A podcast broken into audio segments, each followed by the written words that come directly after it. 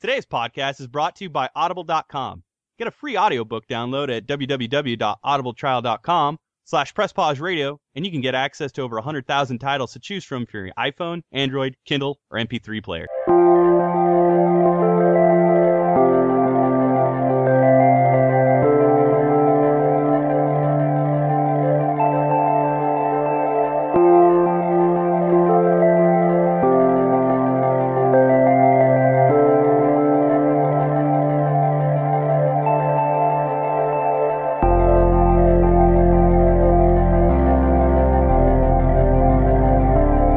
Welcome to this special edition of Press Pause Radio, where only one dude from Press Pause Radio is on it because he has got the uh, privilege and honor of uh, bringing on some special guests.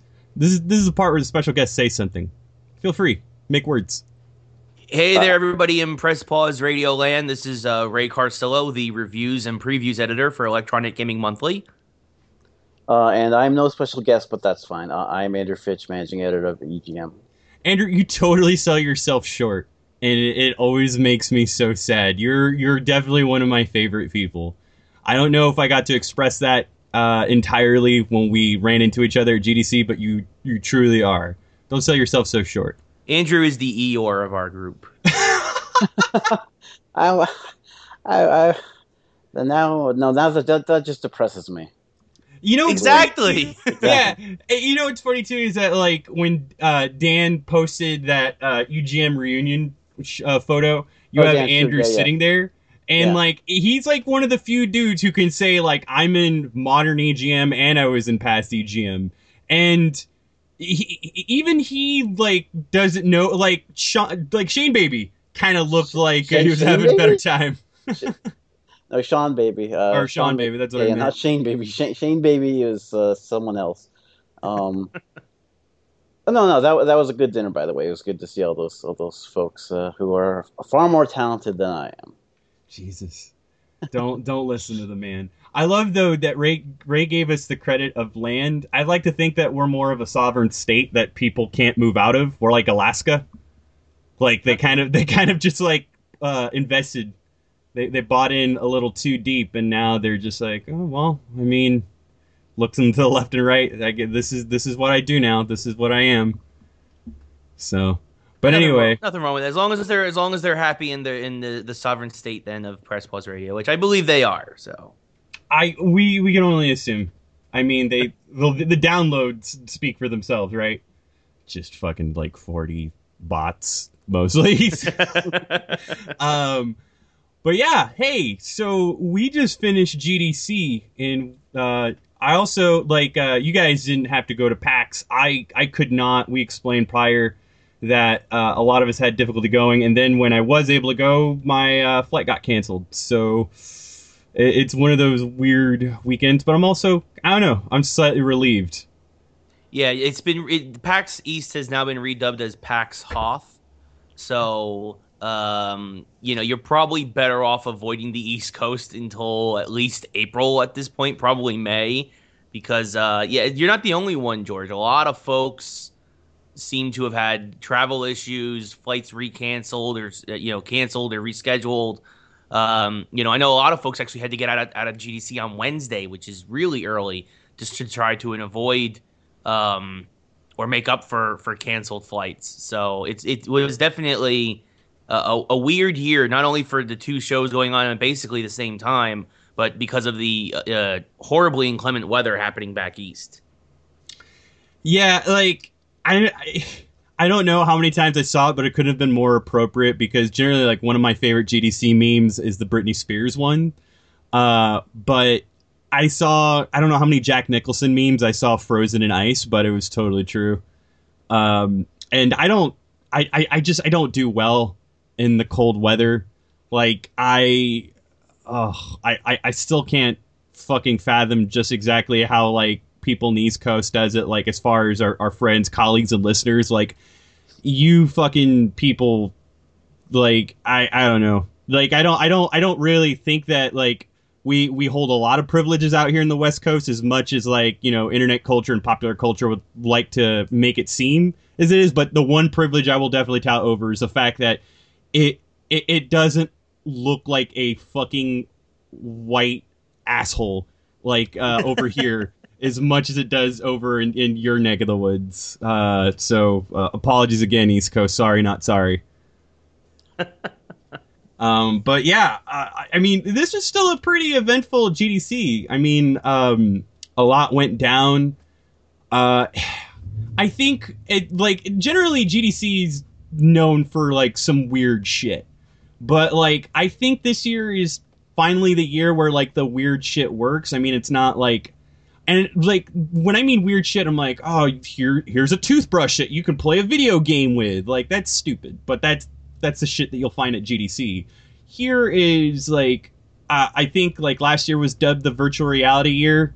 I think this year is essentially that that year coming to fruition, or I think the the most plausible potential for said VR between uh, what uh, Oculus was showing off and Morpheus, and even like other upstarts that people had no idea uh, were even uh, messing around with it. So I don't know. Did you guys get to check out any of the VR? Yeah, we got we got to see a fair amount of VR, and I, I think I agree with your assessment that this was the year where we're starting to see. This was really the year of virtual reality, right? This I was would- the this I would was the year. This was the year where everybody's going all in with it. Even people who were like, "Yeah, you know, we have a we made a PC game and a PS4 game, uh, but you know now we now we've got Oculus uh, compatibility with it, or now we're gonna we're gonna plan on porting it to Morpheus, and we've coming up with virtual reality controls. You know, so you're really starting to see. I think that this is actually going to be a real thing. You know, uh, I think I was on the virtual reality front. I was surprised that you know Oculus had a strong presence, and because of their you know they sold so many dev kits, a lot of folks were showing off with Oculus, but Morpheus and and Valve's Vive are going to actually come to market first because Oculus still hasn't announced a consumer product of any sort beyond what they're doing with the Samsung Gear. Um, Which is So- weird considering they have all that Facebook money. Like, yeah, they have all that Facebook money. I mean, when you think of virtual reality, I mean, no offense to Sony and no offense to Valve, of course, but you think of Oculus because they're really the ones who were kind of at the forefront of getting this virtual reality movement going. And for them to kind of still not have like a, a consumer headset ready to go or at least ready to show off was really, really kind of startling. And, and I, I, I don't know if it's because Sony put more money into it or Valve, of course, with their partnership with HTC. Uh, but like you said, they've got the Facebook money now, and I really thought that th- that part of the reason why they made that deal was that now they would have the resources that those other companies have to kind of take this to the next level, and they haven't yet. you know, and I don't know exactly if there's some sort of like moratorium or embargo that's in place that that legally can't be discussed uh, on on part of uh, Oculus because of the Facebook acquisition. But I, I kind of feel like that even with even though that there's more of a an accessibility as far as uh, independent development goes that doesn't have to go through Valve or Sony that like people can uh, easily shift towards Oculus with that the likelihood of it hitting market soon is all going to depend on uh, just how many applications that uh, Facebook has in mind for because at this point like they they Facebook is they're, sort of the people in charge of whether or not they, they would deem it even for marketing. I, I I'm curious to see exactly how they'll market it as well because it you know it's still a gaming peripheral first and foremost, but they're still outfitting it with a bunch of multimedia applications. Like it's kind of like the way Microsoft geared the marketing with Xbox One being the all-in-one media device uh, is I think where the the direction that Facebook wants to take Oculus with. So I, I don't know, but what was what was your game that definitely sold you on VR? Because I think we all may have picked the same game. Uh, I I barely like I wasn't initially supposed to check it out, but I was lucky enough to get a chance to play uh, one VR game with the Morpheus, and I actually.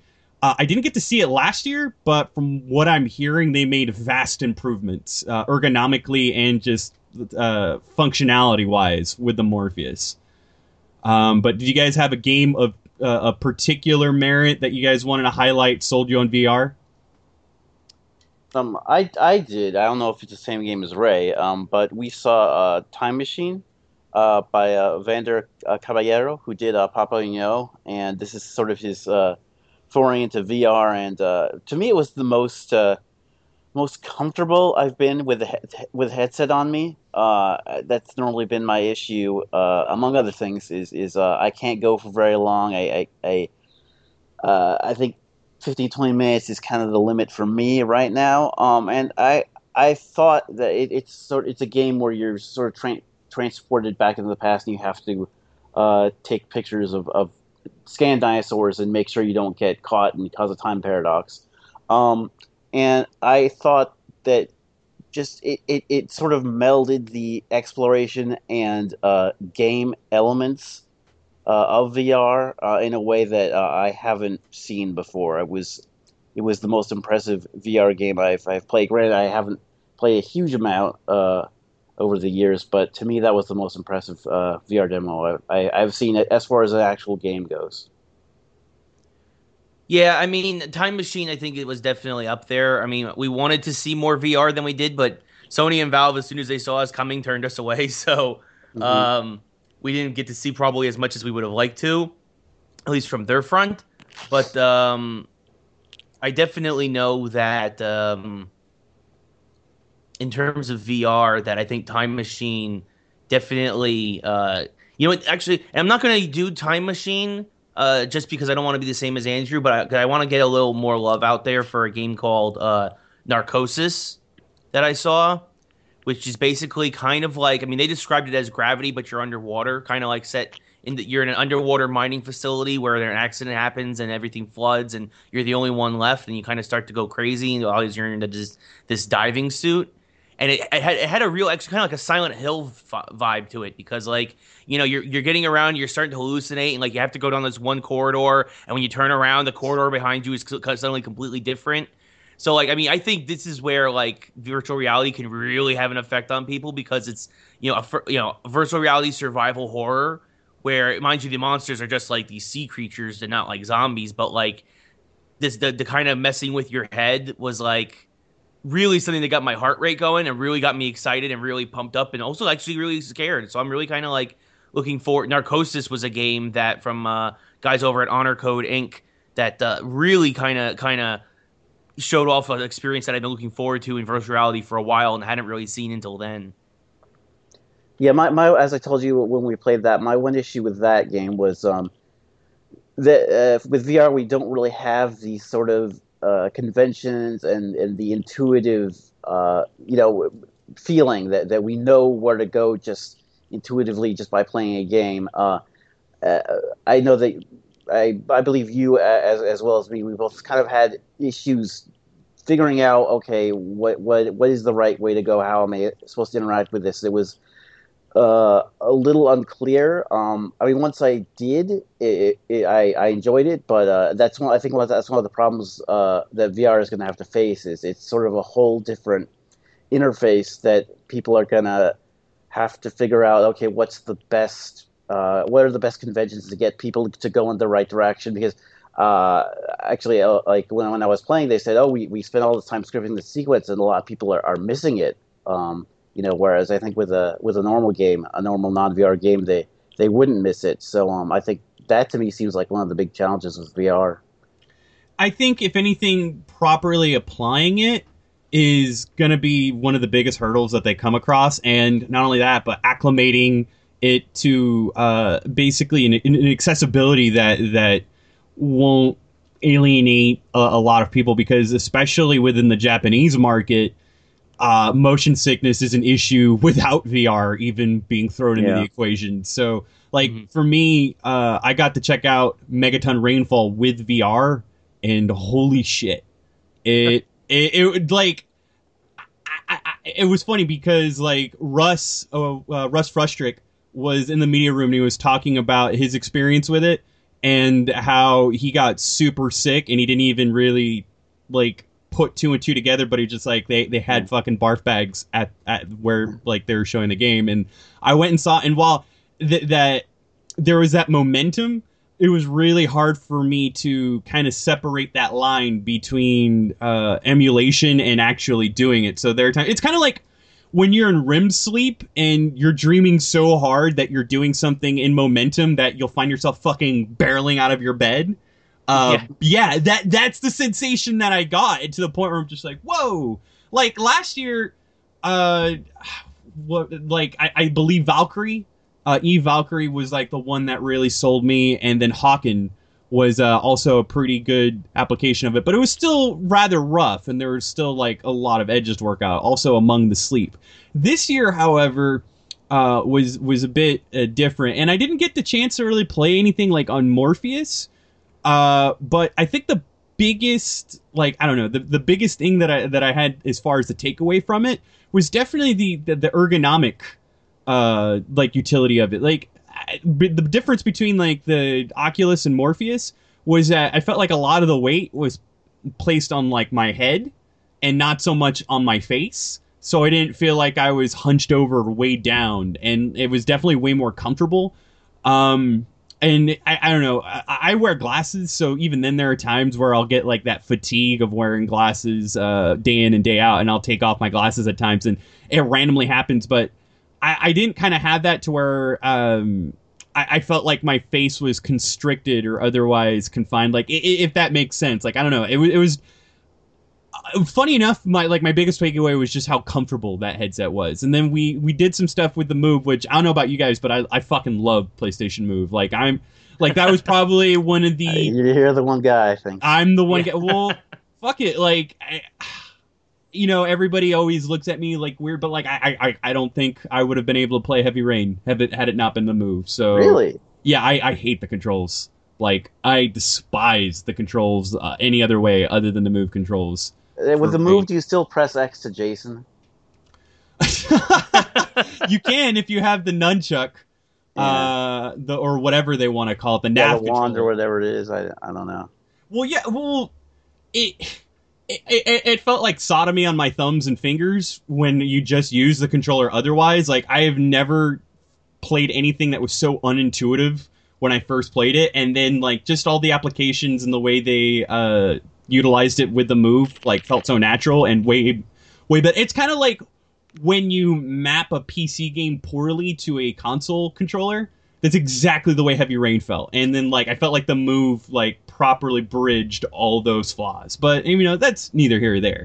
Um, that that was like one of the biggest excitements for me when the PlayStation 4 uh, was first teased. I'm like, oh yeah, that thing that you guys thought we fucking abandoned, we're we're gonna allow you to do it, but you know, we got plans for it. And kind of utilizing that injunction with VR, I think, is where like Move will will see a, a second breath.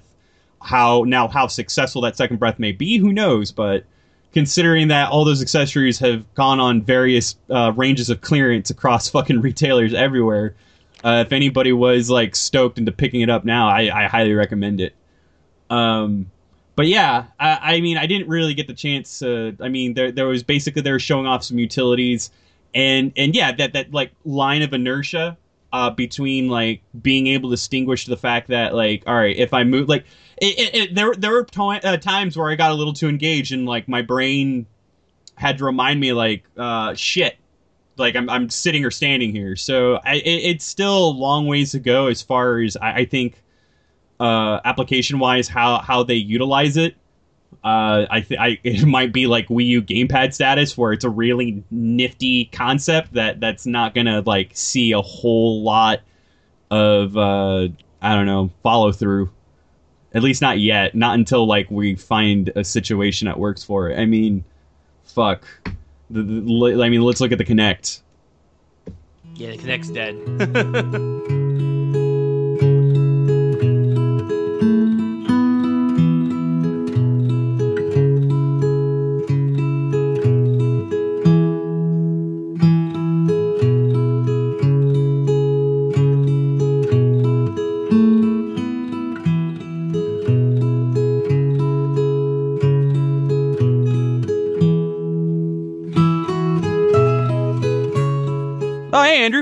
on, man? Hey, what's going on, dude? How you doing? Uh, well, same old, same old, really. ah, ah, ah, dude. Ah, what? How'd you do that? What happened? I, I tweaked something. I tweaked it. I think I tweaked Jeez. my elbow. God, Oh, now that's the these- wrong these kind ear- of tweak. It's these earbuds I wear. Like I think I'm gonna be working out, so I want to have the right earbuds to work out and run. But I end up just tripping over them and, and hurting myself, like I just did. Yeah, you're subscribing to the wrong kind Mm. of tweak there, pal. I mean, speaking of Mm. earbuds, tweaked audio, Jesus, tweaked audio, dude, they're tangle free. Tangle free earbuds that come in seven different styles and colors, and not only that, they allow for mic'd and non mic'd versions, so that way you can use them anytime you're, I don't know, calling for a doctor because it sounds like you're in a lot of pain. Right now, yeah, exactly. Yeah, those, they're- those those cost way too much money though. I I don't think I could afford a, a pair of earbuds that don't tangle because they all do. They Well, always tangle up. You know, dude, they are designed to sound great, and they're really cool for uh, just about anything you need them for. Is because they got noise reducing design. So with all these sweet features, you'd be in luck because we currently have a code that you can use on tweakedaudio.com right now. It's PPR. You just got to type PPR. PPR, and you'll be set from there. It's easy enough. Hey Sarah, can you help me out, man? Like I think I really hurt something. I need some Yeah, help. Can you man. prop me up, Oh, please? man. All right. Dude, what happened? Get up, man.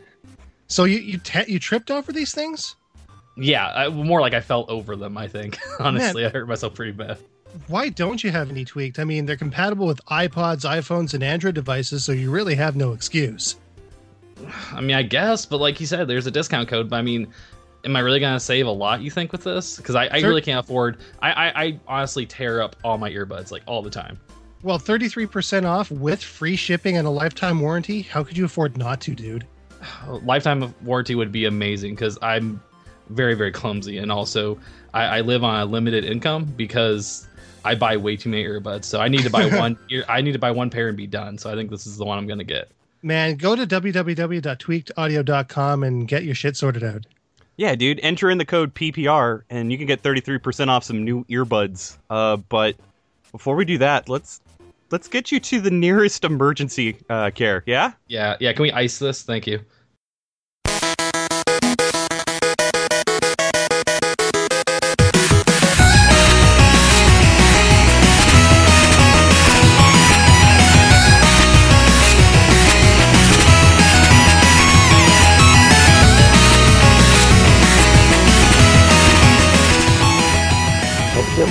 Problem with, problem problem with the Kinect is accidentally turning on the console.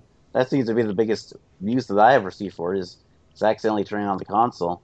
Yeah, I I think we- constantly I constantly have to unplug my Kinect whenever I'm home just so that I don't accidentally turn my Xbox One on. I see. I never have that problem because I, I there's a there's a way you can just turn that functionality off. Like I only have it to where I can turn it off. What's funny is I found out that my PlayStation camera added that to the PS4, so now you can turn it off by talking to your PlayStation camera. But it works as well slash not as well. So you know who knows. Um, but yeah, uh, VR aside, I mean, I, I didn't get to check out those other games that you guys were talking about. I would I would have loved to, to be honest. Um, I think just just Megaton. I mean, Oculus would more or less they were showing off uh, refinements. But yeah, every time the Oculus is shown off, they they definitely uh, find a way to improve it to where it is much better uh, in terms of functionality and hardware than it was prior. Uh, and I, I did order a, a dev kit too, just so that way if, uh, if there are any points where like there are press builds or any builds available that I can just like fucking pop it in. And I've I've enjoyed mine so far. Um, I, I, I don't know if I spring up for the next version until it hits uh, consumer market, but yeah, it, it's strange to me that like uh, those controllers. I'm sorry, those controllers, those headsets. Uh, even though they were the, as you mentioned, Ray, they were on the forefront of things, and they kind of pioneered the idea to begin with that they're going to be late to the party uh, as far as uh, Sony or uh, Valve is concerned, especially when they arguably have the same kind of financial standing. So yeah, it's no, it's it's very true. I definitely yeah, I, I I thought about getting a dev kit too, but then I saw Crescent Bay and then was like, well, the thing is, is they keep like you said, they keep iterating so quickly on new headsets that I'm at this point I, I want just a consumer headset just so that Yeah. you know there's something I can, I can just be like, all right, this is the one. But there's also the issue of I worry that they're going to get into a pattern where they're constantly iterating and then they forget they have to actually start selling these things for people to be excited about it anymore. You know, like they're like, oh, we can improve this, we can improve this, we can improve this, and you keep getting all these code names and you keep making slight improvements, but then you're only ever going to see it at a, at a trade show like GDC, and it's like you guys got to get this stuff into the consumer market like a little bit better and like you get it on shelves at a Best Buy or a Walmart or whatever. Don't you know? You know, just just don't just sell a limited amount through your website. You got to actually, you know, for people to actually understand what this is, for the general consumer to understand what this is. I think. Yeah, I mean, there's only some degree. I mean, even though there there's a lot of potential and it's advancing more and more. If you take too long on this sort of thing, I mean, there there is a finite, uh, I guess, shelf life of interest in the fucking rat race of attention span that we call like m- modern consumerism and electronics. Uh, it, there's only so far that you can kind of like gear people up for it before they just don't give a shit like anymore. Yeah. Um, but aside from that, there there is also another thing I was curious to see if you guys got to check out because I I definitely missed the ball on this one, but I heard a lot of uh, mixed responses. Uh, did you guys get to check out the Steam controller that Valve uh, had also brought to the floor? No, by the time we, we, we went we went to their booth as soon as we could, and they were already like all our appointments are full, and and we're not taking anybody else. So it's like it was really disappointing because yeah, like Valve they had probably the biggest announcements of the show, and then they had the, the least amount of opportunity for people to actually kind of go see it, unless you weren't on their Yeah. their their particular list, which is a shame too, because they had amazing catering at their booth. You could see it through the window, and it was like it was like I felt like like like I felt like I could like I put my hands against the glass like like, like, like a starving like I was like like I was Oliver Twist, and I was like, please sir, can I have some can I have some porridge? And it was just like you know they had this amazing spread in there, and I was like, damn, I wish they would let me come in.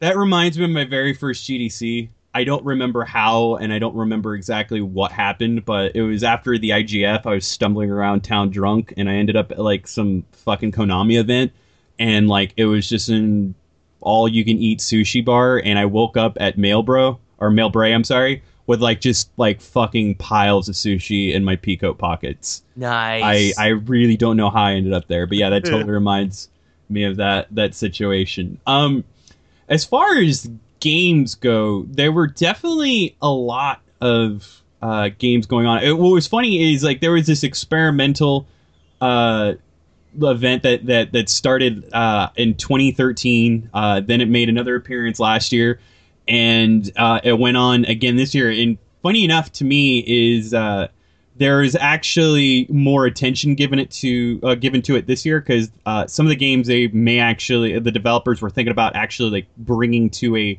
uh, consumer market, but uh, Train Jam uh, was uh, getting weirdly enough a little bit more spotlight. And aside from that, the people behind Night in the Woods and Gemini and some other games, they also did Mild Rumpus. But I, I saw there were a lot more uh, GDC play like exhibits uh, that kind of separated themselves from the floor and uh, I, I guess from the uh, whole outline of GDC to begin with and kind of did their own thing just using the traffic at GDC. Um, did you guys get to check out any of these games? I mean, Indie Mega Booth has been working with GDC the last couple years. Uh, so aside from that, then there's uh, IGN's collaboration with Media Indie Exchange with Mix. Uh, Yep. Then there's Mild Rumpus, which uh, made its premiere this year, and I guess it's going to be a thing that uh, essentially is is going to occur at every other GDC.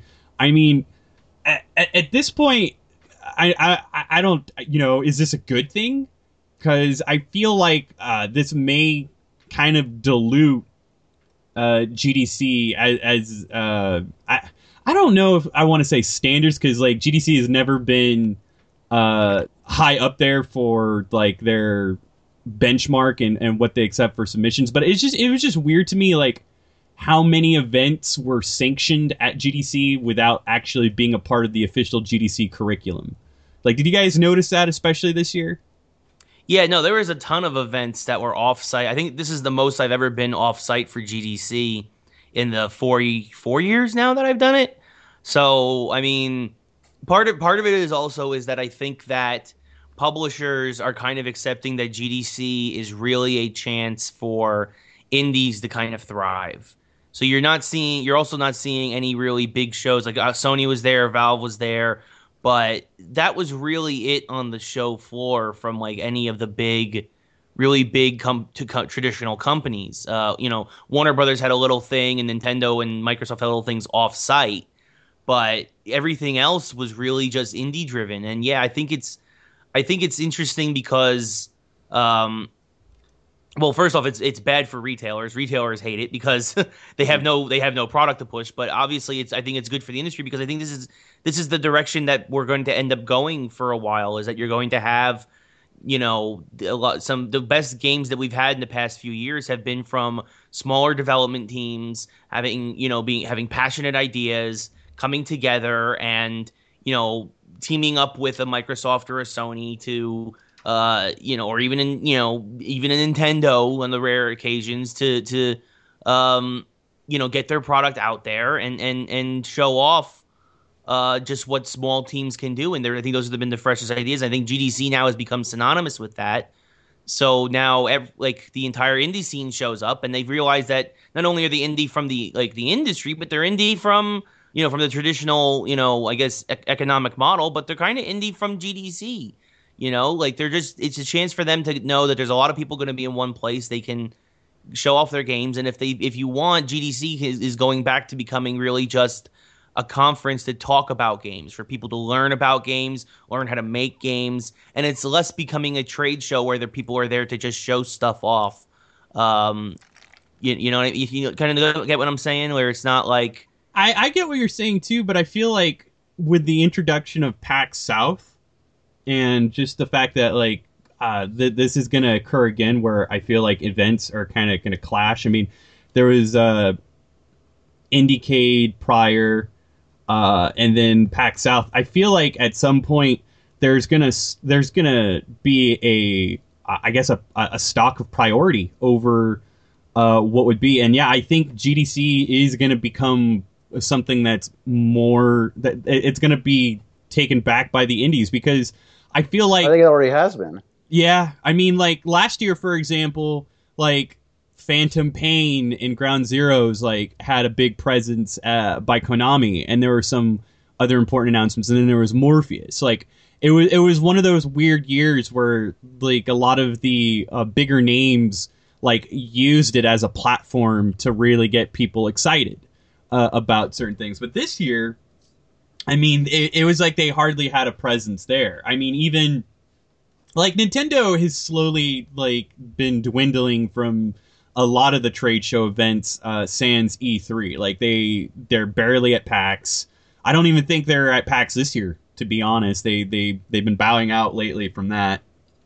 It's mostly um, I know they I I think they do have a small presence at PAX East because I think they're showing off Splatoon but yeah, it's not yeah, it's not a they definitely it's, do yeah, it's not. It may not necessarily be as big as in previous years, though. But I definitely know that they're showing off Splatoon because I saw people on Twitter freaking out over it. They usually I- have a decent decent presence at PAX Prime, but of course they're Seattle based, so yeah I Oh, was about to say sense. that that one awkward year where all they had was like Mario Sports Mix and Kid Icarus Uprising I think that's my favorite that was like those were the two games um but yeah there's there's been a lot of uh weird announcements like uh I, I noticed that Sega was there were no plans for Sega to arrive at GDC, which was already a bit disconcerting. But uh, within the same notion, uh, this week they've officially confirmed that they're bowing out of uh, the console market, and I, I believe also PC, and they're only focusing their efforts.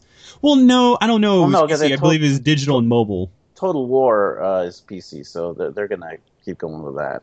Yeah, but they're focusing their efforts more towards uh, digital and PC, which I don't know. It, it definitely does uh, echo. I don't know if it echoes the state of Sega, whether or not this is a a move that kind of shows their vulnerability, or more or less it just I don't know. It kind of highlights that they're trying to acclimate themselves to the ever changing climate of, of distribution and gaming in general. Um, but yeah, I, I definitely noticed that. Uh, weird, weirdly enough, too. Like um, Scott Cawthon dropped Five Nights at Freddy's three out of nowhere during GDC, so there was a, there was a lot of excitement for that. Weirdly enough, I've never seen a game get so much excitement and not fucking be at the show at all.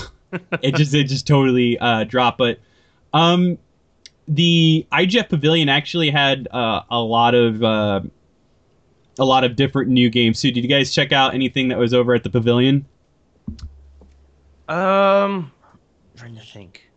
We didn't have yeah, we had much time. Well, we, we talked to we talked to the guys at eight. We talked to the guys at eighty days. Yeah, Who were they- there? We, uh, we were over there. We, we were over there for a little bit. We saw their Sor- Sorcery three um, that they've got coming out. Um, you know, obviously, eighty days. They won an award, uh, IGF award. The, um, over quite over- a few. 80 days no actually the awards were weird this year they go every they're only the only um only one game got two awards from uh the igfs this year oh i, I can't Monument Valley, I believe, is it. But no, it was Monument Valley and 80 Days. There were the there were the two big games that really uh, got a lot of attention. If anything, I found it strange that like if I if I took a shot for every fucking category that Vanishing of Ethan Carter got nominated for, like Jesus, I'd yeah I'd be pronounced dead at the scene. yeah but it's a, it's a shame because it didn't really it, it, it only i think it only won one award no, out it didn't uh, win any. it didn't win any right so like it got it got all these nominations and then it was like well you're you're you're you're you're almost good enough you know Yeah. well, I, as I told Ray, I don't really care about awards of any stripe. They're just they're just arbitrary collections uh, voted on by who knows who. I mean, if you look at like the Academy Awards, for example, look at the look at the people off the record who say uh, how they voted, and the reason is like oh, like for animated film, for example, it's like oh my kids like this, I'll vote for it. I just I feel like and I don't trust any sort of voting thing. Like uh, I like what I like, and you know that's that's all I need. I don't need any sort of validation via, via awards. So it was And- nice. To, though it was nice that Shadow of Mordor finally got something, though. I will I will say. Yeah, it got uh, the GDCA uh, Yeah, it game got of the game, year. It got game of the year, kind of making up for losing its game of the year at Dice a, a month prior. I remember that. was- Remember that was a big upset where people basically Shadow of Mordor got eight of the nine awards it was it was nominated for at Dice, and then the ninth, which was Game of the Year, went to Dragon Age, which personally I agree with. But everyone just thought it was funny because it kind of just the whole trend of the evening was like it was going to go Shadow of Mordor's way, and then again Shadow of Mordor got nom- actually got nominated for a lot here at GDC, and the only one it took away was Game of the Year. Yeah, I was actually surprised that Bayonetta 2 was even recognized. Um, I think that was actually, beside from that and Captain Toad or Smash Brothers, well, those were the only three Nintendo games, which I haven't seen a Nintendo game outside of uh, handhelds uh, really get nominated or even recognized at the GDCAs for uh, some time. So that whole thing. Wait, what- did they ever do? I I don't recall. Did Pikmin three get anything uh, when it came out? no. No, Interesting. Yeah, Pikmin three. That i- i- it's almost as uh, obscure as the sequel. Like the, I think the only time that Pikmin ever received any serious recognition was when it first came out as a launch title on GameCube, and then other than that, it's always been like this fun thing that like fans are are driven to, but th- they're more or less along the lines within the same Nintendo crowd. it's been been surprisingly niche niche for what has what has become kind of a Nintendo. You know, one of one of uh, tried to become a, a big Nintendo franchise. I mean, like you said, you've had three games. You have Olimar and Smash Brothers, and like they've tried to push Pikmin, and yet it's become surprisingly niche for a big what's supposed to be a big Nintendo title. Yeah, and I, I if anything too, it kind of like speaks in tandem with uh, Nintendo's. I don't know. I, I don't know. Say direction or more or less effort with allocation because I mean it, it. You couldn't even find that physically if you fucking tried. Which, uh, I mean, it's there on eShop though. If they only had the, uh, if they only had the, I guess the hardware, the resources to make their their their digital distribution a bit more accommodable as far as storage wise.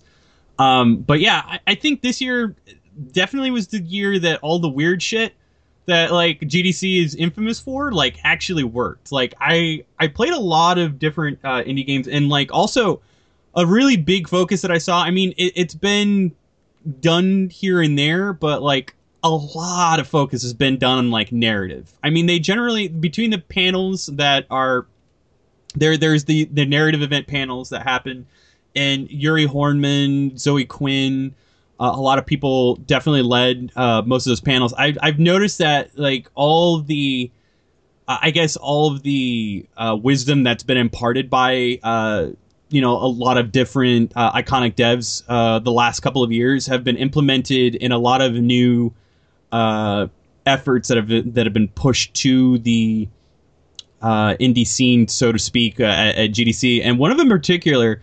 Uh, and I was able to take the student award away at IGF. It's also one of my favorites. Was Close Your. I don't know if you guys got the chance to check that out.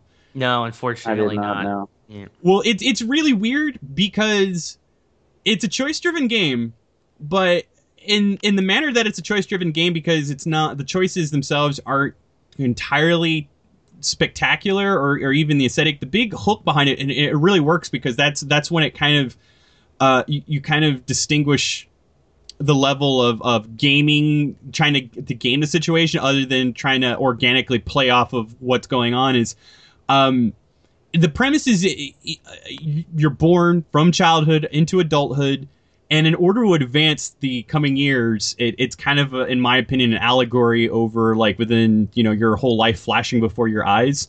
Uh, the game advances by you blinking. It, it's required it has a webcam requirement and that's part of the hardware that uh, you use to play the game. The only way to advance one scene over the other is to blink so with every scene, you're given like a variety of choices. Some can be as arbitrary as like, "Hey, what'd you eat for breakfast this morning?" to like, "Do you still love me?" And you know, there you'll blink, and there are times biologically you'll blink involuntarily, especially if you try to, like I said, try to fucking game it and like just keep your eyes open because you don't want to miss out on an important conversation tree. And then, you know, your body is trying to make up for the lost blinking that you fucking forced it to go through, so it blinks multiple times. The game will fucking register that, so you can skip, you can you can just skip multiple scenes, and it, it it's dark in a manner like I ended up my my particular playthrough was I was able to get through to college and I was able to get my degree in uh, business and economics as well as uh, a business analyst. Uh, and I was able to get a job. I was able to fall in love with my college sweetheart and marry them. But within like fucking up a few times, I became this alcoholic that got fired.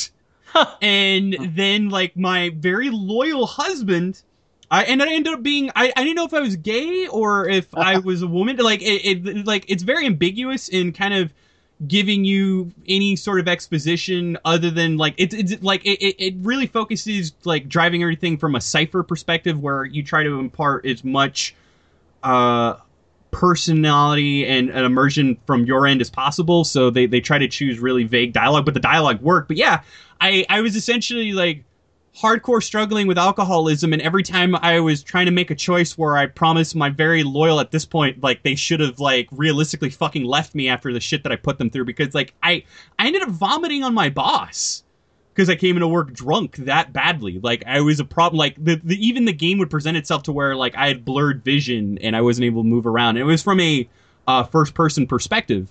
But yeah I it was to the point where like my alcoholism was so bad that like I um, was suffering from a, a, rare type of cirrhosis to where I damaged my nervous system.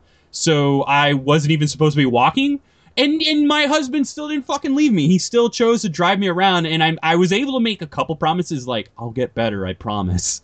Um, and I had this buddy that I used to work with at the bar who was a horrible, bad influence who who started me on this path. That like had I not fucked up those choices, I would think, just from skipping past them from my blinks prior, I probably wouldn't have dealt with this sort of uh, life changing situation.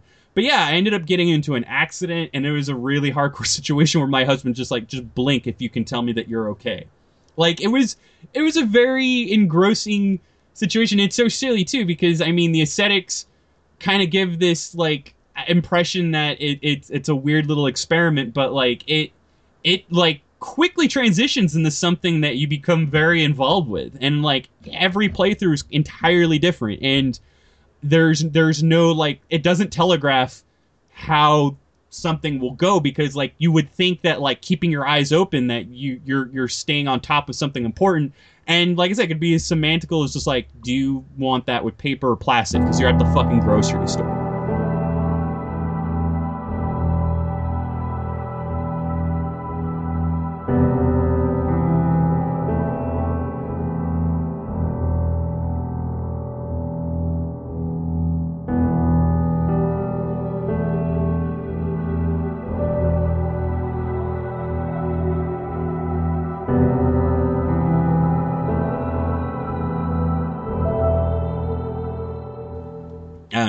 It was really weird. Um, definitely. I wish I wish I'd played it.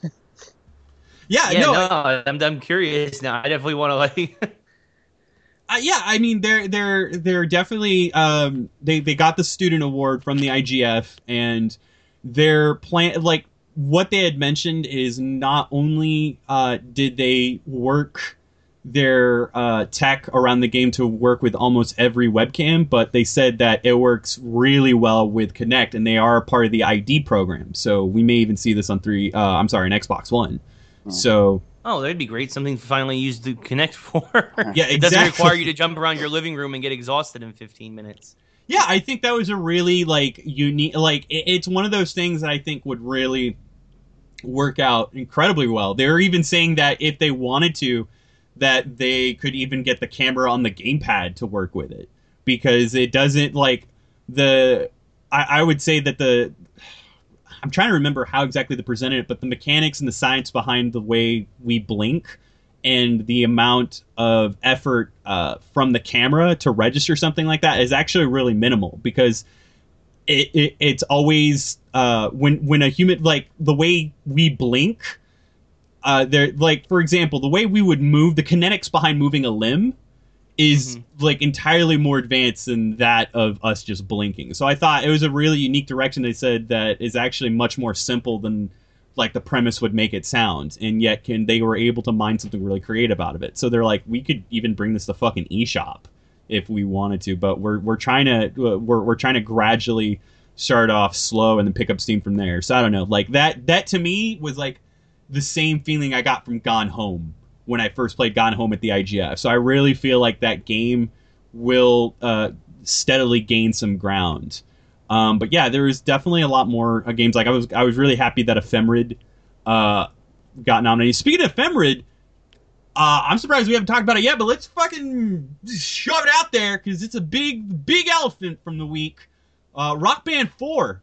You guys Oh, gonna yeah. go into your closets? You guys gonna go on Craigslist, get them fucking nasty instruments back in, just play that shit? I'm just yeah, no, I was, I was really, yeah. I was really excited about the Rock Band 4 announcement. I'm also excited the fact that they're going to allow you to bring back all your DLC tracks, uh, transfer them over to the new systems, Xbox One, PS4, and yeah, and it's interesting that they're going to allow you to use. They said that the new instruments they're having Mad Catz craft are going to be better, would be better suited for the Xbox One and PS4. Obviously, I'm sure they made some technological tweaks and whatnot, especially they, on the microphone. But if you wanted, you could use your old instruments still, since most since they're all USB based, and you can. They should still they'll be compatible with Rock Band 4. See, this is what I'm curious about because like the big loophole in the whole situation last time, the way you you kind of exploited the cheat code, if you will, was like just using the Guitar Hero instruments on the Xbox 360 Yeah. for like everything. So I'm almost wondering whether or not that'll carry over uh it's successfully to the Xbox One. Um I know for a fact it won't for and see I I almost want to say it won't just because like it's really weird but like the the the Xbox 360 has proprietary uh uh input uh, they have like a proprietary input uh, firmware around their USB connection, which is why, like for example, like uh, Infinity portals or Skylander portals or anything USB based from the Wii and PlayStation 3 are interchangeable. But 360 stuff is proprietary. Like you can't take 360 stuff to a Wii or PS3. It has to be 360 only. Right. Um, so I'm really curious to see when they mention that how well it'll work with Xbox One, and not only that, the Xbox One's uh, con- particular situation with USB anyway, the fact it's all in the back of that fucking like monstrosity of an interface back there, like I, I don't know, it, it, it seriously the. The, the, the back interface of an Xbox One is kind of like a shitty Fisher Price toy where you fucking fit like what shape into what hole. Like there's so much shit back there. Like I, ugh, I'm not a fan of it. Um, you know, the PS4 is definitely a bit more streamlined in that regards. Um, but yeah, I'm really curious to see how that works. And they said that even like, what was that one non-instrument game that uh, Rock Band had? Uh, it was Blitz, I believe. oh, the the mobile game you're talking about? No, they and they released it on uh, Xbox Live and PSN. as well. It was it was just something that used the controllers. Oh, I don't. Yeah, I don't. I don't know. I can't think of that one. I don't I, think I, I don't. want to say it's called Rock Band Blitz, it- it- but they said that even DLC because like it actually had quite a, a- like a, a few exclusives from there. Um, but yeah, I you know, funny enough, people are talking about how this might incentivize like Activision to kind of like bring the Guitar Hero franchise back, and I'm totally like, no, that shit is so fucking dead. Like, yeah, I- as, as I told Ray, like Harmonix is really the only developer I trust to bring this back. Um, I'm cautiously optimistic, uh, and I'm not 100 percent sure. A lot of it is, ba- and uh, we we actually talked with uh, uh, Daniel Sussman, uh, the project lead on on, on Rock Band 4, uh, before the announcement, and they seemed very very clear that a lot of it was based on we we need to make sure we have the right distribution numbers. We need to make sure we're not like over shipping because that that is the key. Like we need to we that that that is like the biggest thing is is making sure that they have the audience and they don't oversell or undersell the audience. So it it seems like that is is is like something they're going to be watching really really closely. I'm really curious on whether or not they'll include the keyboard support from the third game. I I almost want to say they, They- won't. They kind of seem to be moving on from the third game, uh, uh, based on, on what they said. It, it, it seemed like the third game was kind of uh, a, uh, a a blip for them. There was a lot of stuff that they, they put in. Um, yeah, they specifically they specifically mentioned Rock Band Pro as something Yeah. that uh, kind of splintered their audience in a bad way. So they, Yeah. I don't think you're going to be seeing too much of that anymore. yeah, it, it's it seemed like it was very. It'll be very much the anti Rock Band on- three. yeah focused on the core. What rock basically they will kind of wanted to go back to the original rock band is, is the sense that I got and it, they they more or less said that um, so I I I think they will be very very focused on like the the largest audience as possible and uh, not splintering that at all and making sure that they don't overship or undership. Yeah, in my opinion, I feel like even then, Activision, even if they were to slightly entertain the idea, that they would, I, it's like they would have no reason to really, because I I- the the big peripheral game that they've moved on to is Skylanders, and Skylanders is making them money. Uh, Paying them a lot of money. yeah, like they're like I'll, I'll fucking cough up to it. I I love me some Skylanders. So like it they would have no reason to kind of get into that whole thing again. I mean, sure, Rock Band. I I think if anything, too, it'll be an opportunity for Rock Band to kind of reinvigorate the genre, kind of like uh, distinguish themselves as the the, the marquee uh, title to kind of like keep it back in, in in line with what people used to remember it for. Because there's I don't know, there's a lot of it aside from VR, every nearly every single game that I played, like you know, Matt Thorson really started something, or he was on to something with Towerfall. But nearly every single game that I saw was like some sort of drive towards couch cooperative or couch multiplayer. Like it, it's almost like the big uh, resurgence that we've seen within the last generation uh, put into online multiplayer is now either balanced out or even slightly shifted more focus towards local play because like that's how fucking toxic the internet's been who knows Yeah.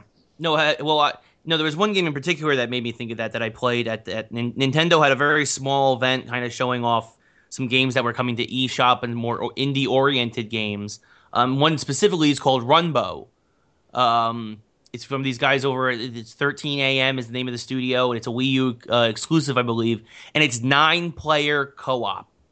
Or well, or well, or versus, right? It's nine player ver- local versus. Um, and you can use any controller that's basically been on a Nintendo system, either this this generation or last generation. So you can use the gamepad, the Pro controller, the Wii Mote. You can even just use a nunchuck because it's only like got two buttons. Uh, as, as long as it's plugged into somebody else's Wii Mote, you can use it and be a separate player.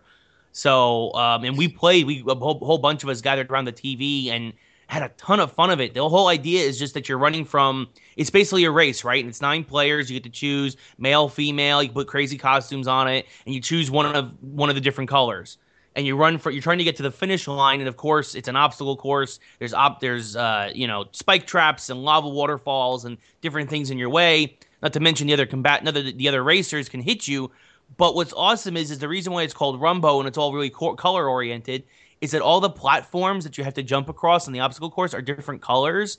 And when the background of the world changes colors, some of those platforms will disappear. So if the world turns to pink, all the pink platforms disappear. The world turns to blue, all the blue platforms disappear. So it's just this really crazy, hectic game that was a ton of fun. And yeah, it was kind of going back to that where it's just nine people, amazingly nine people going crazy with like I think it was like five controllers between us, and it was just. uh And there's also game modes that will obviously uh, appeal to uh smaller crowds, but the fact they could support nine people and that they were doing it locally was really, really impressive and really a lot of fun.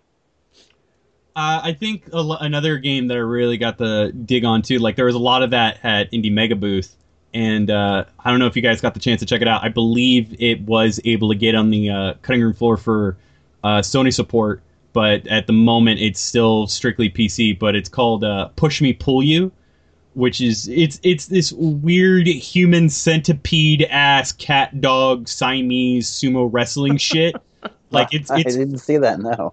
no, like, all right, basically imagine like cat dog meets human centipede, like where Oh, there are that- these. that's a, I'm not. I'm not. I'm not a, a- appeal. I'm not. That does not. That doesn't sound like an appealing combination to me. No, no, not really at all. But imagine two wrestlers attached to each other, and they can stretch, contort, and do something with each other, and and, and it's like the rules of like sumo wrestling meet bocce ball. So like they're they're your your team between like say me and Ray played against like you know Andrew Fitch one and Andrew Fitch two. Just let's fucking just for Well, I'm uh, already a twin, so yeah, exactly. Um, we would each control one end of this like cat dog Siamese twin hybrid wrestler, and we would be in a ring where we would have our distinctive ball and then our opponent's ball, and we would try to push our opponent's ball outside of the ring without ours being pushed outside. So we'd wrap around. We can wrap around it like a snake. We can shrink or contort, and it's all done via analog and just the physics and everything alone from there. It's really weird too because it um, the visuals of it all uh, remind me of like uh, they, they, they, they, they remind me of like Hohokum and uh, Ludicolo, like those very colorful, like that Japanese fucking Paul Frank, uh, like visual design. But it's very Well, Ho- strange. Ho- Ho- Ho- Hokum was, I think that was its own deal. It was kind of, it, it, it, it was an entity unto itself. I thought. Yeah, I, but I mean, as far as comparative aesthetics go, Yeah. Um, but yeah, but it's it's still like, and and the reason why I use all these gross like comparatives is because it's still like it's a very odd game that's really because like every time you stretch or contort, there's like these squishy fart noises or just like like like it like it sounds like if you just like it. I can only imagine like when developing the game and somebody went into the fucking sound studio that they just took like Nickelodeon gack and just like put that into the fucking mic because that's exactly what it sounds like. Um, and it it was honestly one of my favorite games to play at uh, Indie Mega Booth. Aside from another one that I thought was so stupid and gimmicky, like at first glance, that like I, I had to try it, and it ended up being like not only pretty intuitive but fucking insane. Um, have you guys did you guys get to check out Throwing Trucks with Your Mind, or, or No. hear about it? No, I haven't heard about that. No.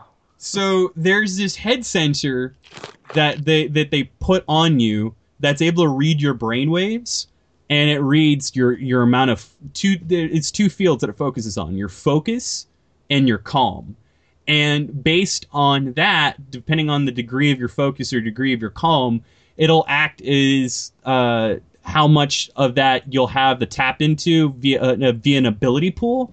And you'll be given different telekinesis powers like that are centered only around uh, the uh, uh, like for example i have a bar that focuses on my focus and i have telekinesis that allows me to lift objects or to push them or to create like astral projection. And then my calm will be more defensive. I can make a force field or whatnot. But these bars are constantly shifting based on what you're physically thinking and they apply that in a first person shooter without there being any fucking guns you're just given like a shitload of objects or like you're in a demo derby Uh, and there's like big spike mace balls and trucks that you can pick up with your mind and fucking throw at people. But in order to do that, you have to focus. Like if if you're dying and you need to, you know, chill out somewhere and you don't think you can focus on like everything going on at hand, you just got to relax and tell yourself everything's going to be okay. You're going to be fine. Your focus meter, or I'm sorry, your calm meter will go up, and then it'll give you a chance to use a force field to protect yourself and stuff like that. It was one of these. It was it was so weird. It gave me like this sense of empowerment that I thought was totally fucking gimmicky and wouldn't work like the. It totally reminded me of like the vitality sensor from Nintendo, except it was it it works. It, it was uh, strange and. Uh, they're currently gearing this for market, and they're going to include these uh, headset sensors, either a wired version or a Bluetooth version, with the game. I, I don't know if it'll pick up per se, or like it's weird because they're gearing this towards the uh, first-person shooter market, and it's so ridiculous and abstract, and even like all, like that game is so tongue-in-cheek, especially even with the characters themselves. I mean, you've got like this disco character, and then a fucking dragon and then some like poison ivy broad like they're they're like the the goofy graphics and aesthetic and visuals like definitely make it seem like something you compare to like a last Ren and Stimpy cartoon. But they're really like they're aggressively marketing this to the like the, the PC Counter Strike fucking first person shooter crowd. And I don't know how well they're gonna do it but I mean it it works surprisingly I, I was actually I came away really impressed with that. That's Um, cool. See, I think I think this is something that that kind of shows that there's just so many, so many indie games, just not only not only in terms of quality but also in quantity.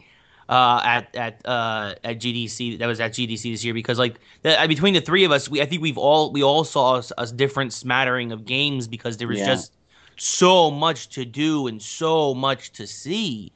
Yeah, like know? like I was I was uh, telling a couple of uh, my my ex coworkers uh, that I ran into at uh, uh, the uh, ID uh, at Xbox uh, uh, event. Uh, we talked about the the mix that we all went to the, the previous night, and uh, I, I I got into this with, with Ray, but I, I felt like some of it it was a bit just too indie. Like it's it's hard to distinguish. Okay, is this more than the concept? Uh, you know, you really have to take a look, and and it's uh, it can be difficult to distinguish like which what's worth playing, what's more just a concept. You know, and then you have a ga- game, for example, like uh, like Massive Chalice that was at the mix, which uh, I, it's really debatable whether that's indie or not. Like that's really have the resources that, that Double Fine that are are, are a lot, uh, you know, bigger than you know Andrew, define to me indie. what game is too indie. Like you make it sound Yeah. like you need Joseph Gordon-Levitt to give you the kick to fucking Yeah. bring you back into the like the, the indie Well, space. there's just some some stuff that seemed like more prototype than the actual game. Um, uh, it, I, I, that was kind of my sense is, is that good ideas, but some of them weren't. Like how playable. realistic are they in a consumer uh, like? Yeah, yeah, or just like, is it was this really ready to be shown off? You you know, is this more of a, is this more of something to get, you know, a publisher's attention or or, or something like that? It, it, it to me, it's it's getting harder and harder to, to, to discern. And I mean, it's good that the barrier of entry is low. Um, it's just, um, at least from my perspective, as someone who was going around looking at all this stuff, it was it was. Uh, hard to um hard to distinguish. But actually, one thing that I uh was was funny to me is, is I uh, at that uh, ID@Xbox event, um, I was just again my my thing is I wander around and I sort of look at what grabs me. I had never heard of um uh this uh this game called The Flame and the Flood, which uh, is by ex irrational people. I for I which is weird because I have you know followed uh, you know the the irrational diaspora pretty closely, but I, for some reason I'd never heard of it. I saw the game, uh, which is sort of like a survival uh, uh, sort of stylized uh, rafting type adventure in in uh, in the the American South, and but I had no idea that it was by ex irrational people. But just looking at it, it struck me. I immediately sat down and, and I told the guy. I I, I told the guy. Uh, who was showing it off. Like I, I have no idea what this game is, but like it's it's just grabbing me, and I I want to try it out. And then he said, you know, hey, we're we're, we're ex irrational developers, and uh, this is this is our game. And I was like, wow, that that's pretty amazing. That like I I had no idea who they were, but yet, you know, being a huge fan of Rational Games, maybe there was some sort of subconscious DNA thing thing that I saw with their game that I just immediately was drawn to it. Um, I, so to me, that that's sort of how I do it. Is is if, uh, if it's striking to me, um, and uh, if if it seems like there's something there, but it can, I think it can be hard to discern. Like, okay, what what is uh, what's worth my time and what isn't. You know what's funny? And you you bring up a good point too. Like I went and uh, I saw the games loading premiere, uh, that documentary that was uh, in in the works and kickstarted, uh, and I feel like there's one crowd that's always highlighted uh, when it comes to independent developers, or, or one uh, aspect of it. When it's they're really two sides of the coin, and I feel like this year is the first year that uh, has justifiably represented the other, uh, often more overlooked aspect of independent development. Like generally, when you think of independent development, it's it's a dude in his garage and like, yeah, so you're a hamburger and you can fucking like jump through like space, and then before you know it, it's an allegory for living with AIDS. Like that, it's it's just this like silly you know DIY shit that people just think like I, you know this is me and I I've had maybe a year of experience coding in XNA and Unity and here's my fucking game you know and like a lot of that and you know and I totally I have nothing against it it may have sounded like I gave this like a, a, a negative spin but I mean that that's usually when we think of or that's generally the impression we get with independent but then you know which I've seen a really positive representation of, uh, especially this year. Not so much in the last couple of years. It was this was the year, and that and that's what you mentioned, where it was a lot of people who have already had their experience and have worked on like a bunch of established games and have been a part of like some really prestigious studios and teams, and because either by uh, volition of being laid off or just the the economic climate of uh, you know keeping a game studio like that up and up or the fact that they left by their own accord because they wanted uh, an opportunity to, to, set their own desires in you, you see a lot of ex-professional dudes like go out and uh, fucking start their own game like i saw that with amplitude and like the endless series uh, you're mentioning with x irrational which i've seen lots of people from x irrational or well, uh, who used to be a part of Rational. I've seen yeah. people that used to part of Double Fine for crying out loud. One of the most fucking like open minded and I, I, would say like most diverse of uh like bigger studios. And and arguably I would still consider them big, but yeah, you've seen a, a lot of people who are like now they're becoming slightly disenchanted with like what direction I mean most big uh, studios and publishers want them to go in, which we're still seeing is a lot of fucking shooting. Um, but yeah, there's a lot of people who are still going. And funny enough, you're seeing those publishers go back and they're they're kind of having their cake and eat it too. Like it's just strange to me. Like Life is Strange, for example, like that's being published by Square Enix, but I forget yeah. like the the developers. It's a behind, Dontnod. Yeah, so he I did, mean, uh, it, he did remember me. Exactly, something that and, and, part, and part of the reason they went with Square Enix was because Square Enix was fine with a female protagonist, and a lot of people weren't. Which, yeah, and and I'm seeing, I'm I'm definitely seeing a tide change for that. There was actually like a really interesting panel that that did. Uh, I don't remember the exact statistics, but I remember we were uh, we were sharing conversations about it at uh, like various gatherings within GDC as to like where they they've now aggregated that uh you know most gaming demographics at large as far as from a consumer standpoint are more likely to either purchase or their attention is uh, more grabbed by a game representative or like spearheaded by a female protagonist now or uh, any game that gives you the opportunity to play as a female is uh, looked at from uh, I don't know. I, I, would say a more success has reached a, a, modicum of success more than it has within the last couple of years, and I don't know. It, I would say for all the shittiness that like 2014 has been, as far as uh, gender representation or or just all that shit in general. Like GDC was definitely, I don't know, it was very positive. Like even even with like a lot of the shit that kind of happened last year that kind of spoiled it. I mean, there was no controversy. There was no because it, it, it, it's every fucking GDC, whether it was the whole Phil Fish fiasco or the Notch Party situation. Like everything kind of went over just fine. And like if anything, I I think it was it, it definitely stood as a uh, a sign of the times, or at least the fact that like there there's been some sort of progress made. So I don't know. I I was really happy with GDC overall this year. Uh, definitely definitely a lot of cool shit went down, and I I enjoyed every game I played. Uh, it was, is there anything that you guys are just like went poopy on though, uh, other than like Andrew's just like that shit's too indie. Fuck that. Like you were. I won't. I won't call any any names on that because you know eh, who knows. It, it might be better. I, I like to focus on the positive. Yeah, I, mean, I from I kind of agree. I mean, there was a there was a couple of games that were kind of they looked like they could have used some more work before being shown to the public, but I don't want to I don't want to call anybody out yet when they're still like, oh, or when they're, when they're still hopefully a couple years away from putting something out there that with enough polish and enough time and and you know with enough talent can can turn into something that is really spectacular.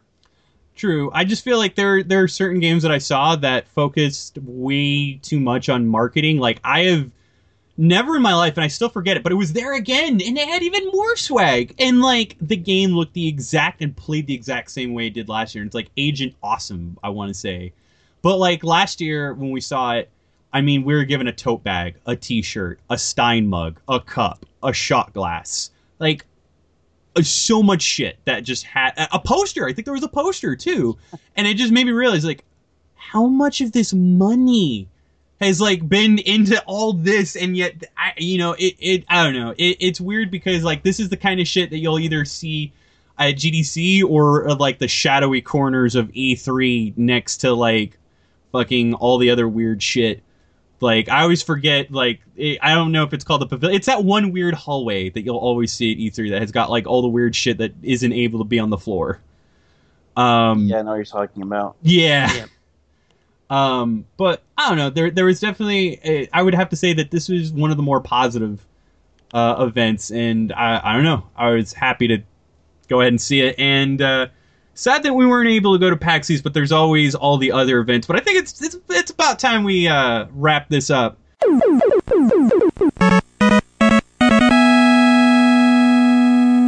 So before we go ahead and do any of our other house cleaning, Ray, Andrew, please enlighten everyone who has uh, listened to Press Pause Radio. Where could they find all of your works and everything? Like fucking plug away. Well, EGM still, of course, lives on the internet as egmnow.com. You can see our all our reviews, previews, interviews, features, and uh, lots of news uh, over there. Um, we still, once in a while, will print the magazine. Um, Yeah, no, we're working on something right now. yeah, once in a blue moon, we'll we'll put some paper together and we'll put it on a store shelf. But uh, still, to see uh to to get the most uh uh most of the what used to be EGM, I guess that flair and that flavor to get what what's what uh, that's all about. Still, you can go to egmnow.com. hmm And I- we're doing, yeah, we're, we're doing, uh, I, I'm trying to do a lot more like, uh, I guess, commentary, personal stuff. So um, if you uh, if you visit, I think you'll see a lot more of that in the coming months for sure. you know, and whether they like to admit it or not, they definitely still got a lot of print. Like I just picked up the 2015 buyer's guide, and I thought you guys did an excellent job with it.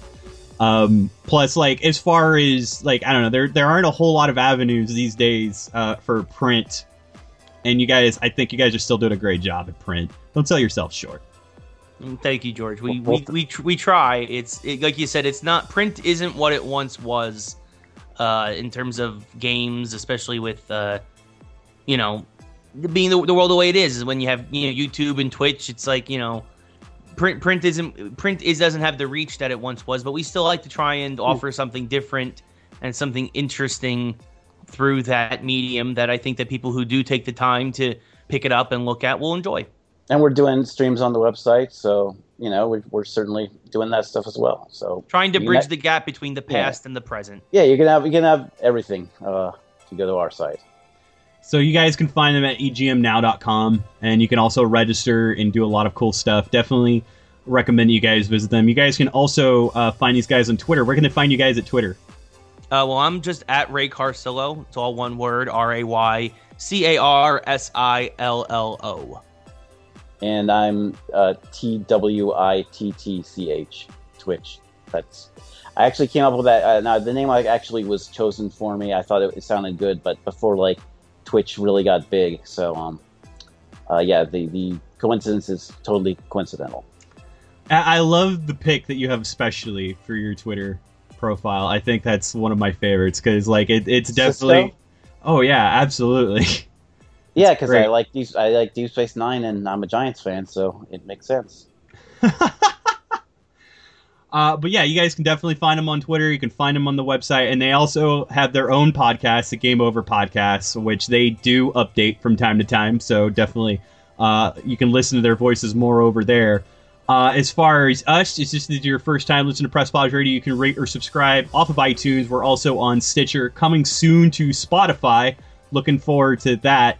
Uh, we're also on uh, Scatter Radio, and uh, you can find us on SoundCloud. You can also join our Steam community group and curator group over at uh, Steam Community. Dot, uh, fuck, I don't remember the URL. Just like go to the website yeah, at presspauseradio.com and you can join our uh, Steam group where you can join us for game nights. We're uh, gearing up to launch our uh, Payday 2 uh, Game Fest, so we're looking forward to that.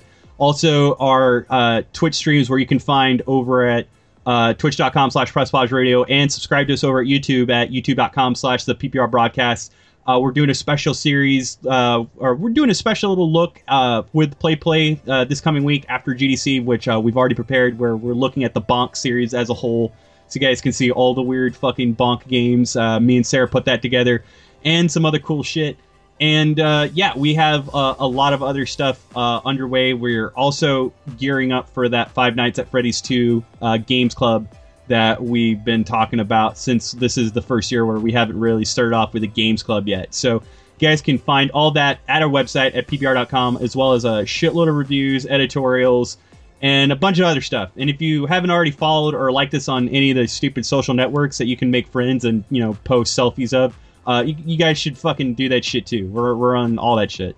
So it's great. It's wonderful. Uh, any any last and parting words you guys want to go ahead and you know kill the show with? Uh, I would. lo- I'll I'll give that. I'll, I'll throw that on you guys. What would you guys? Anything? Um. wow, that's hard. That's a lot of pressure, George. You just dropped it on us like like it was nothing. Um. I have something if Ray don't have it. If don't yeah, have, go doesn't for have it, something. Andrew. Yeah. Um, I, I know there's been a lot of controversy about you know whole gaming scene. Uh, you know the past year or so. Uh, I, but I always feel like you know when I go to PAX or when I go to GDC, like actually talking to human beings and interacting with flesh and blood. Uh, you know, I think it really makes all the difference, and uh, I think that's what um, we need to focus on. Is you know, uh, the internet is kind of a cesspool at times, and I think it it kind of uh, overshadows or, or we let it sort of define uh, certain elements of game culture when it really is not. And uh, I, I think if you go to these events, you'll see that. Like uh, everyone there is cool. Everyone there just wants to talk about their games and, and, show off their games. And, uh, you know, you can get into conversations about all sorts of stuff. So if you actually go to these events, talk to people, uh, I think t- to me that's the key. Just just don't even don't even bother with Twitter. Really, I know I know you said to follow everything, but I I, I think the whole message board and Twitter culture it's it's not really that healthy for games. I think I I I, think uh, you know go, going to these events and and uh, you know meeting people and talking to people and seeing that they're you know real life human beings you know making this stuff. I think uh, to me that that is uh that is the key. So um, that's my takeaway from uh, this GDC and really all the events. Is uh, Wow. you know fo- focus on focus on the the reality and you know I realize that you know online stuff is is it plays a role, but to me there's no uh, there's no substitute for you know real life flesh and blood interaction. I don't think was- will be. I was honestly not prepared for that, but those are definitely some wise words. Like I, I literally thought it was just gonna be a fart joke, and then here you go. you No, no, like- no. I keep it serious. Like you said, I'm the Eeyore. Uh, I, I kind of like uh, analyze this stuff. No, It's just, it's just something. I, I, it, it gets so suffocating. The, the, the, the sort of, uh, uh, you know, feelings and, and hatred I see, I see, uh, I see online. It, it, it gets frustrating and, and, and, and not, um, not good. Like I, I, I said, I, I think the key is, is for people to actually go to these events and talk to people and see that you know they're they're all real all real people you know not just avatars wise words. Yeah, I I wholeheartedly agree. I feel like you don't see a lot of that shittiness online that you see at like these events. And while GDC is more of a trade show, but even then, like a, a lot of the like I said, Lost Levels is open to everyone.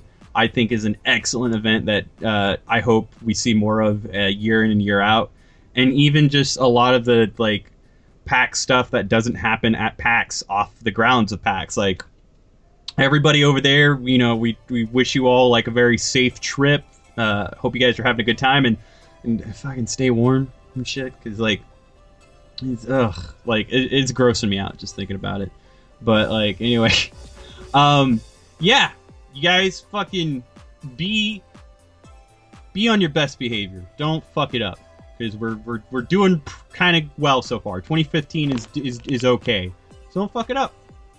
And this has been Press Pause Radio at GDC. Thank you guys again for coming on the show. You guys are always more than welcome to come back on uh, with the other crew. I don't know. We can we can definitely go into something. And and Andrew, uh, really, love loved that last bit. Definitely glad it wasn't a fart joke. Yeah no i never go in that direction that's that's for other people to go so I but maybe just one. One of these days you can. no no i'm i'm not i'm not into that i'm not into that kind of so.